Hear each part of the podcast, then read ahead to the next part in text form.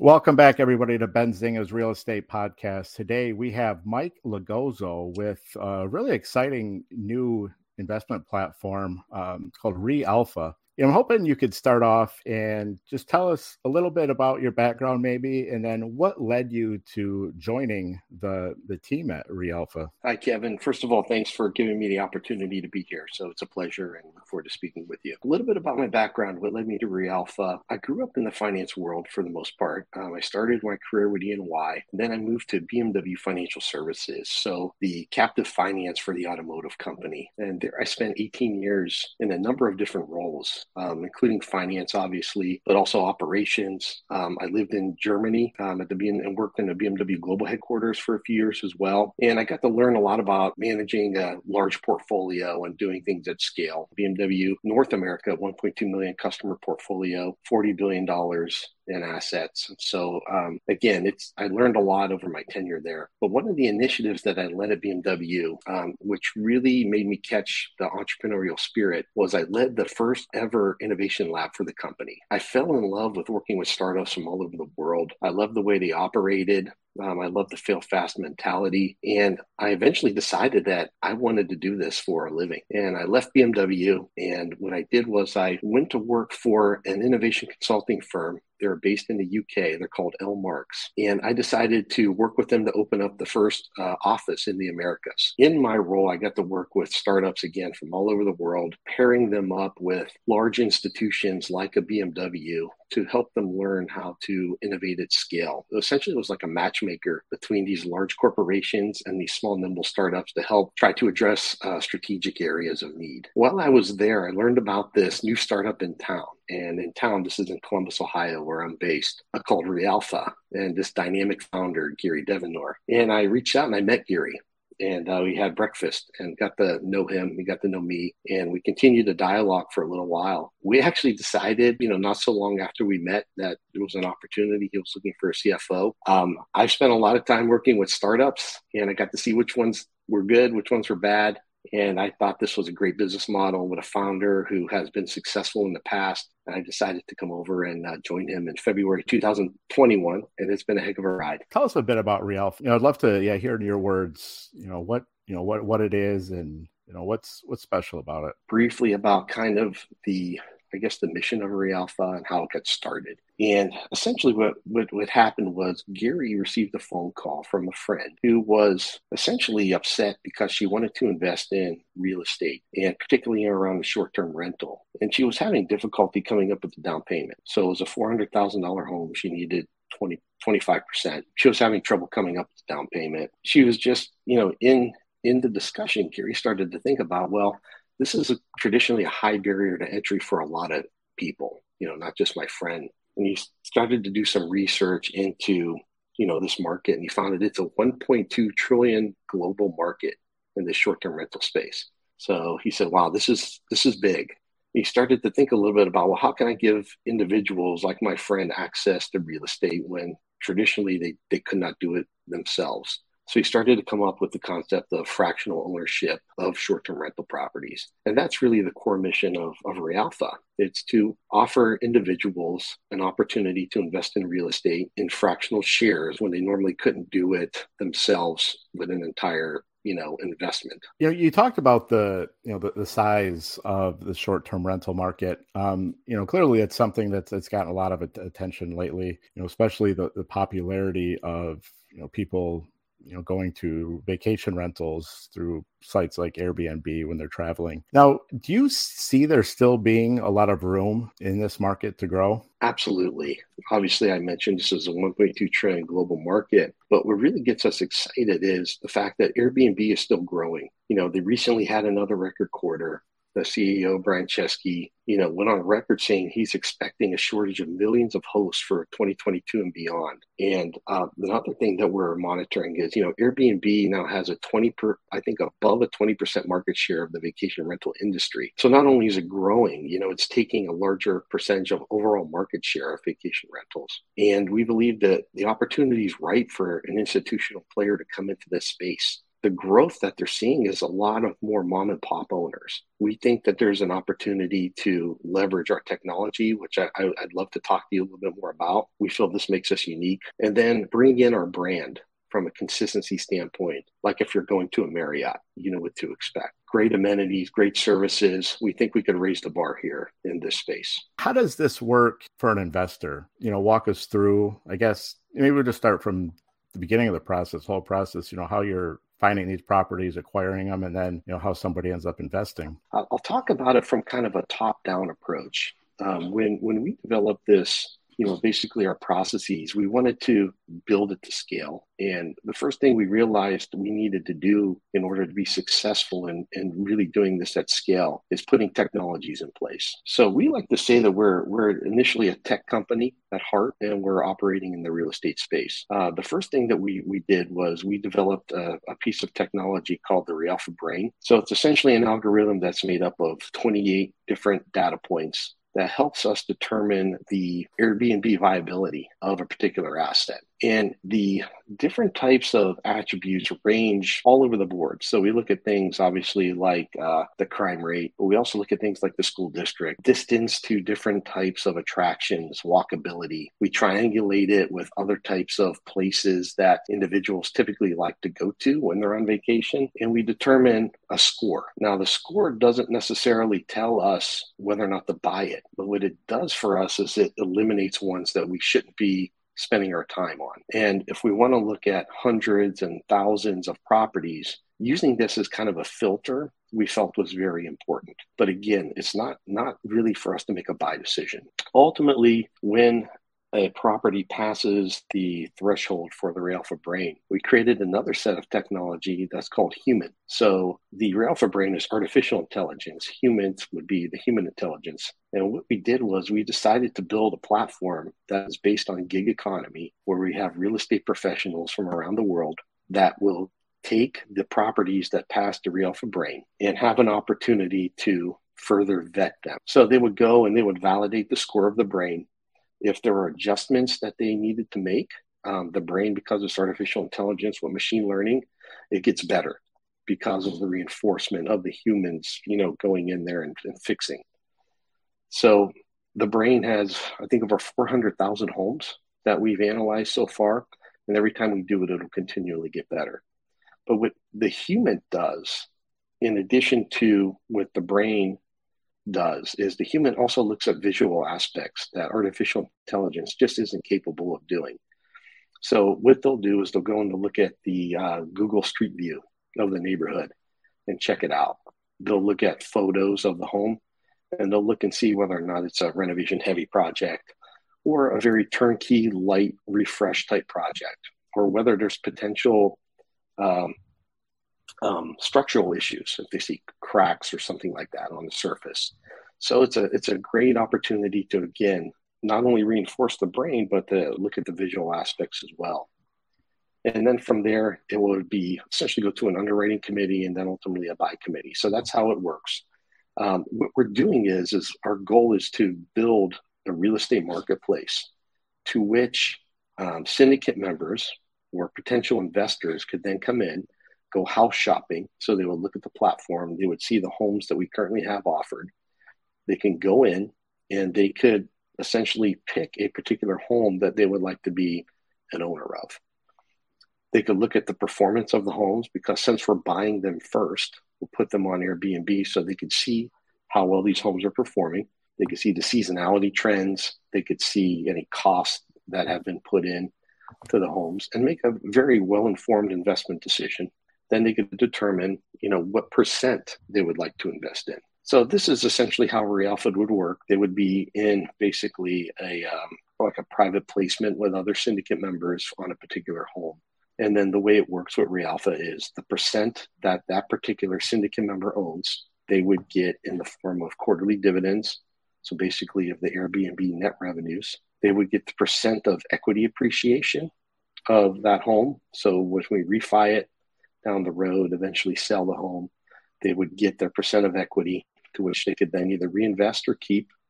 And then the, the cool thing is, is that they have access to that home from a timeshare component. as well. So I, I always advise people don't buy for the timeshare component, buy for the investment, use the timeshare as a perk. You know, how does this type of investment, so this, you know, short-term rental, um, compare to you know your standard you know long-term rental? Um, I mean, in terms of I guess cash flow or you know, I guess the, the pros and cons of it. Sure. So you know, from the pro side, uh, you know, what we've seen in the industry data also is, is supporting is a short-term rental typically yields about 50% or 70% more than a traditional long-term rental. So this, this is from a, a revenue standpoint. And, and I think all of us, you know, even from a personal experience standpoint, you know, we were in uh, my family, we had gone to uh, Amelia, Amelia Island and we ended up uh, renting a place for a week and I probably paid in a week what that cost to probably mortgage that home for the month. So I think we all have experiences that typically when you do short term rentals, you're paying more of a premium. So that's obviously a reason why we do it. Um, you know, the trend of more of this nomadic workforce as well, where people are starting to, you know, go all over and they don't have to go into the office anymore. You know, one of the things that we saw was that I think 24%, it's almost a quarter percent of Airbnb bookings are for 28 days or more.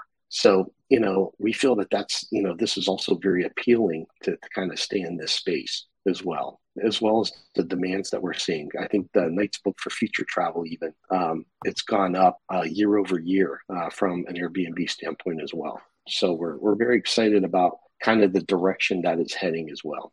You know, one of the concerns I know that, that some investors have expressed with short term rentals is, you know, some of the you know some of the, the restrictions the regulations that are being put put in place in certain cities and municipalities where they're either you know not allowing it or you know kind of creating a lot of red tape to um, be able to rent places out on um, on these vacation rental platforms. So i guess you know how big of a concern is is it for that to spread into more areas and you know is that also is that something that you kind of keep an eye on when you're looking at new markets like the likelihood of of those types of um, you know regulations being put in place?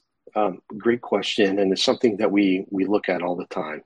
Um, you know we believe that you know a great example of another company that had to kind of overcome this was uber you know, when you kind of think about what they had to go through with kind of the local transportation authorities and the taxi companies, and it, it took them a while to ultimately, you know, get established and allow them to kind of operate and then ultimately grow to what they've become today.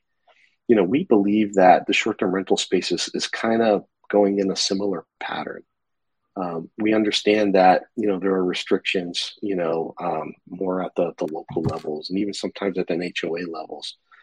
Um, we also know that Airbnb has lobbyists as well that they're currently, you know, they're currently out there trying to, you know, get more of these local regulations at least moved up to the state level to create a little bit more consistency, and that would allow other companies to at least be able to um, you know, regular or play within those regulations a little bit easier.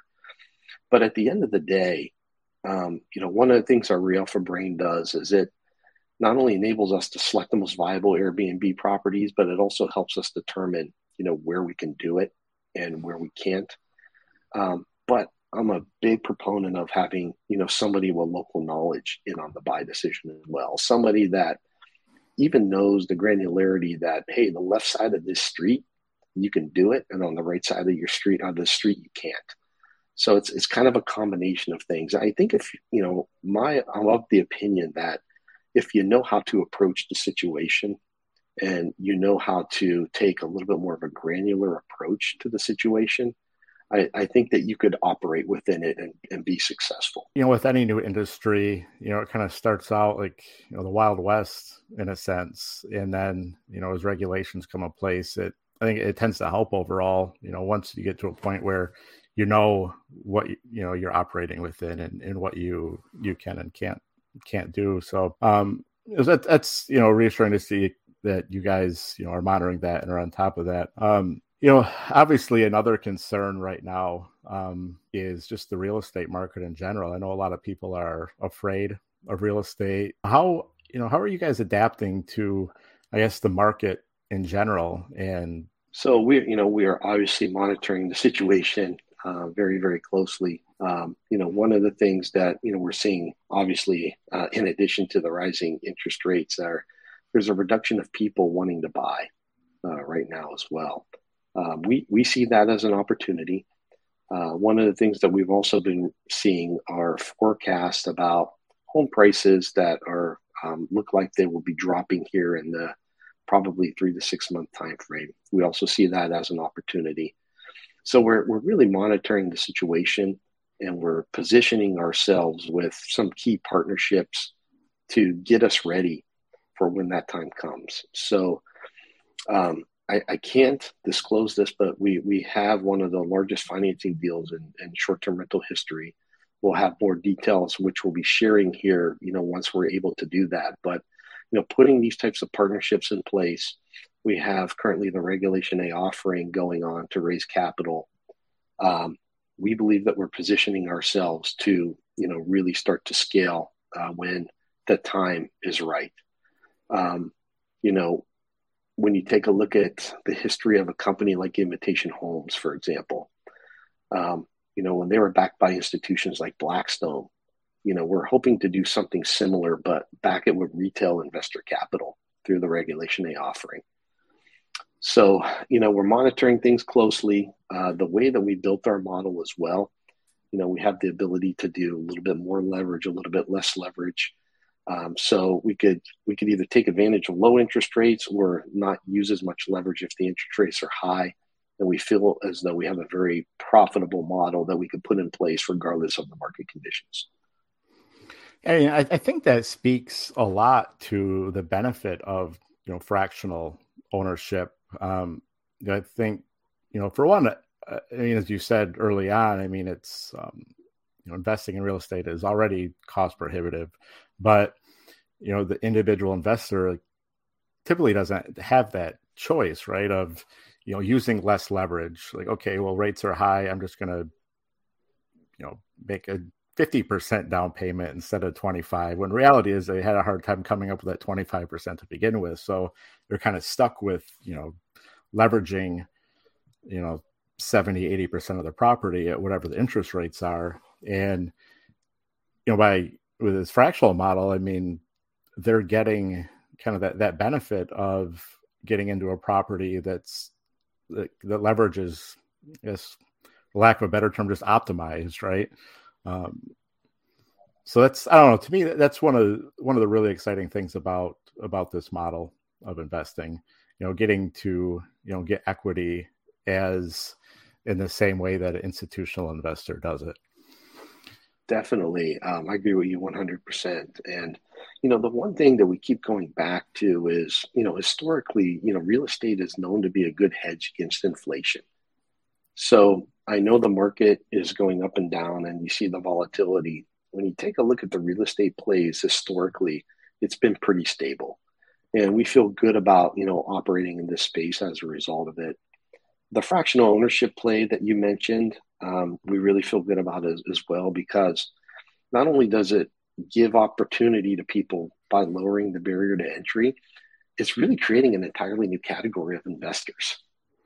Um, there was an article by uh, Pete Flint in NFX um, maybe a, a, week or two ago about kind of this this emerging uh, demographic who wants to get into fractional ownership. So, um, you know, seeing an article like that from an individual like Pete um, is something that is reassuring to us that we feel we're building a model that will be appealing to the masses. You know, you mentioned the um, the capital you guys are raising right now with this regulation A offering, and I I, I saw that on your website as well as um, reading a little bit about it. Could you maybe just tell us a little bit more about that? So that's you know just to clarify and correct me if I'm wrong, but that's separate from you know in getting on the platform and investing in properties, you guys have a raise to actually invest in the the the company itself, right? That yes, that is correct. So our regulation A is an opportunity for you know retail investors to come in and be a part of our company at, at its current stage. So essentially, you're, you're coming in at an early stage of, of Alpha right now. And what we're doing with the capital raised through the Regulation A essentially is to use it as the down payment on our portfolio of homes that we're going to acquire. So essentially, what a Regulation A investor in Realpha gets is, you know, uh, access to Realpha and Realpha's current portfolio. Once we build the, the portfolio of homes, we'll then bring in syndicate members who would then come in to be fractional owners of an individual home. And then that syndicate money that essentially comes back into Realpha will reinvest and we'll use it to buy additional homes. So that initial Regulation A investor will start to see the portfolio grow. So every time we bring in a group of syndicate members, it brings in additional capital to which we just reinvest to grow the portfolio, to which we bring in additional syndicate members, and then it's kind of a circular thing. Yeah, I want to get your take though on you know, where you know where do you see the greatest opportunities right now? I mean, in this space, like, are there any particular markets that are you know especially exciting, or any certain trends, and I guess even the types of um, vacation rental properties that you see being um, really being in demand? Um, we, we're looking at a number of, of opportunities now that we're really excited about. So in addition to traditional single family homes, uh, we're looking at multi unit locations. So, a duplex, triplex, quads. Uh, the reason for that is it, it drives efficiencies. If you think about it from an operational standpoint, right, you could have two, three, four units in the same location. But then it also allows for different combinations of booking. So, let's say you had a four unit, you know, you could offer that out four units of two bedrooms you could rent out the, the four units individually. You could have a large party come in and rent the whole thing out. So what we like about it is kind of the versatility of them as well and the lower operating costs. The other thing we're looking into um, are experiential properties.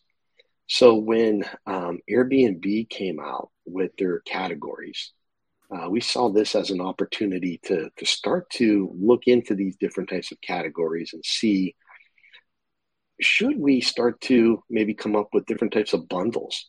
So, like if we did a um, a syndication offering of tree houses or tiny homes or amazing pools, you know, based on the different types of categories, could we start to be appealing to you know people who are you know fanatical about you know these types of categories and and try to you know or even a multi-pack right you know maybe somebody would be interested in you know, four, you know, four different types of rentals that are in different types of categories across the US. So we think we could have a lot of fun with it, you know, knowing that these categories are in place. So yeah, I mean, we're really excited about these types of opportunities, you know, over and above our traditional single family home. Oh, that's that's really interesting. That's exciting. Um, okay, yeah, I can't I can't wait to see some of that come out. Um, I know I've, I've, looked at a lot of those, you know, experiential listings myself, and haven't um haven't gone and stayed in any yet. But some of them are just really cool, look really unique, and it and it seems like they they stay really well booked up. So, um, you know, exciting stuff.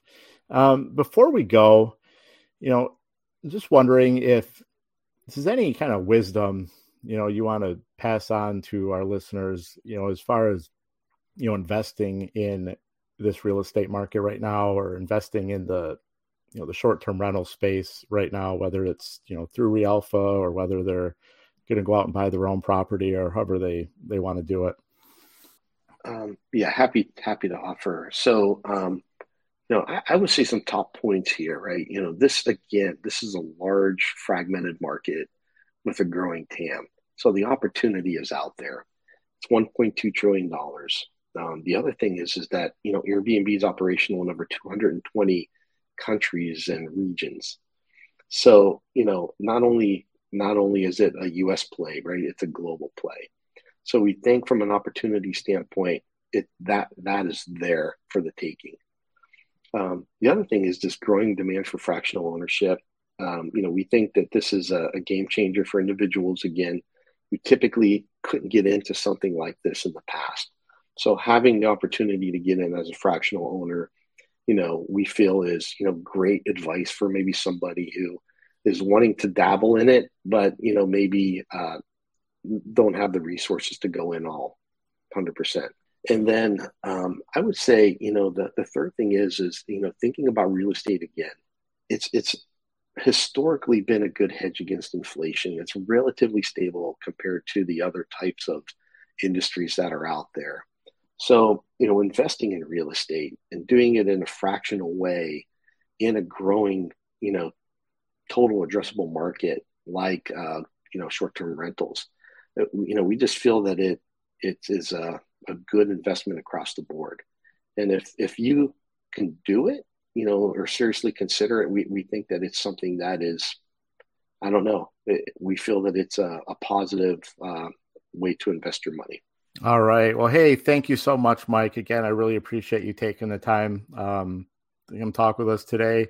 And you know, I, I really look forward to seeing what you guys do, and you know, getting on the platform myself, and you know, getting some of these properties under my belt. Thank you very much. It's a pleasure to get to meet with you.